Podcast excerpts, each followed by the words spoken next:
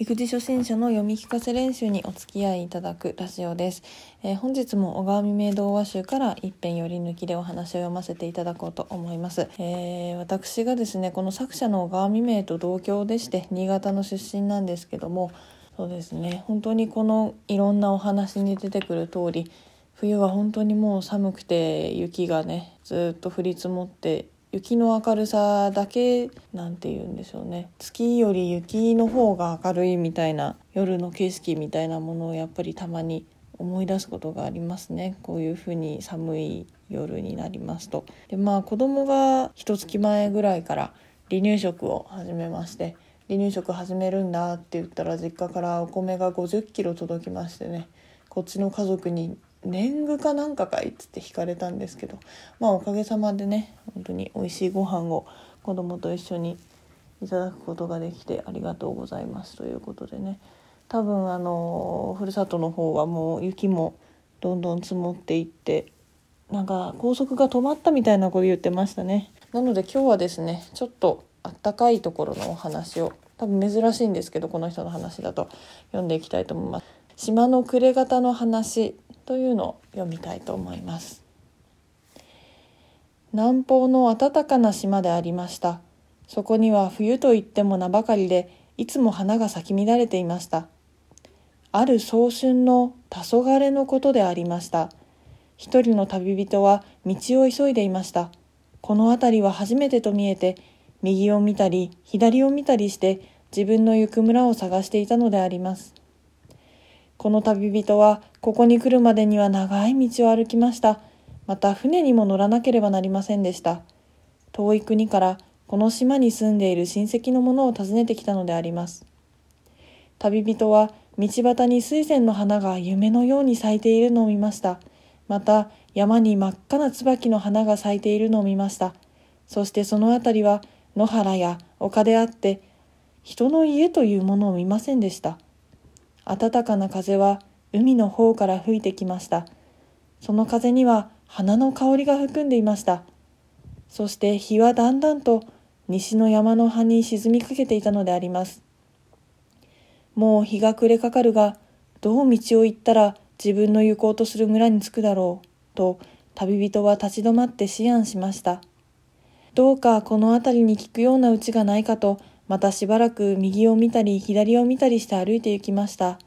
ただ波の岩に打ち寄せて砕ける音が静かな夕空の下にかすかに聞こえてくるばかりであります。この時、ふと旅人はあちらに一軒の藁屋を見つけました。その屋根は飛び色がかっていました。彼はその家の方に近づいて行きますと、みすぼらしい家であって、垣根などが壊れて手を入れた様子とてありません。彼は誰がその家に住んでいるのだろうと思いました。だんだん近づくと、旅人は二度びっくりいたしました。それはそれは美しい、今までに見たことのないような若い女が、その家の門にしょんぼりと立っていたのでありました。女は長い髪を肩から後ろに垂れていました。歯は細かく清らかで、目は透き通るように澄んでいて、唇は花のように麗しく、その額の色は白かったのです。旅人はどうしてこんな島にこうした美しい女が住んでいるかと思いました。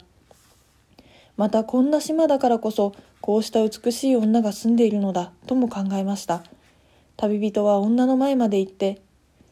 私はお宮のある村へ行きたいと思うのですが、どの道を行ったらいいでしょうかと言って尋ねました。女はにこやかに、寂しい笑いを顔に浮かべました。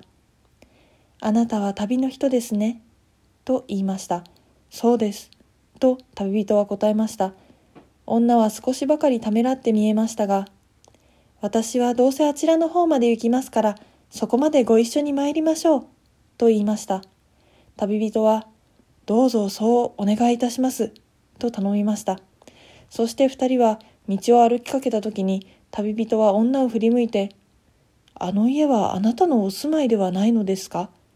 と聞きました。すると女は優しい声で、いいえ、なんであれが私のうちなものですか。今日は私の二人の子供たちが遊びに出て、まだ帰ってきませんから迎えに出たのです。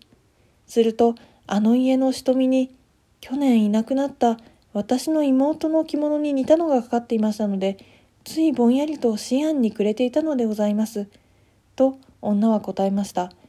旅人は不思議なことを聞くものだと驚いて、美しい女の横顔をしみじみと見守りました。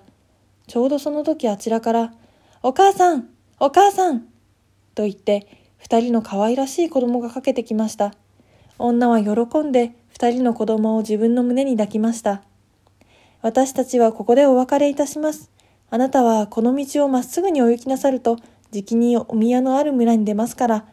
と、女は旅人に道を教えて、花の咲く細道を二人の女の子と一緒に、寂しい波の音の聞こえる山の裾の方へと指して行きました。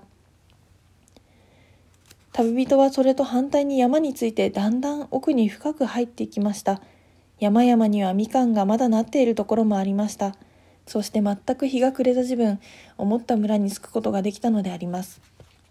その夜、灯火の下で旅人は親戚の人々に、その日不思議な美しい女を見たこと、そしてその女はあちらの寂しい山の裾の方へと草道を分けていったことを話したのであります。その時、親戚の人は驚いた顔つきをして、あんな方には家がないはずだが、と言いました。旅人はまた、妹の着物によく似た着物が瞳にかかっていた。その妹は去年行方がわからなくなった。といった女の言葉をいぶかしく思わずにいられませんでした。翌日旅人は親戚の人と一緒に昨日、女がその家の角に立っていたところまで行ってみることにしました。南の島の気候は暖かで、空はうっとりしていました。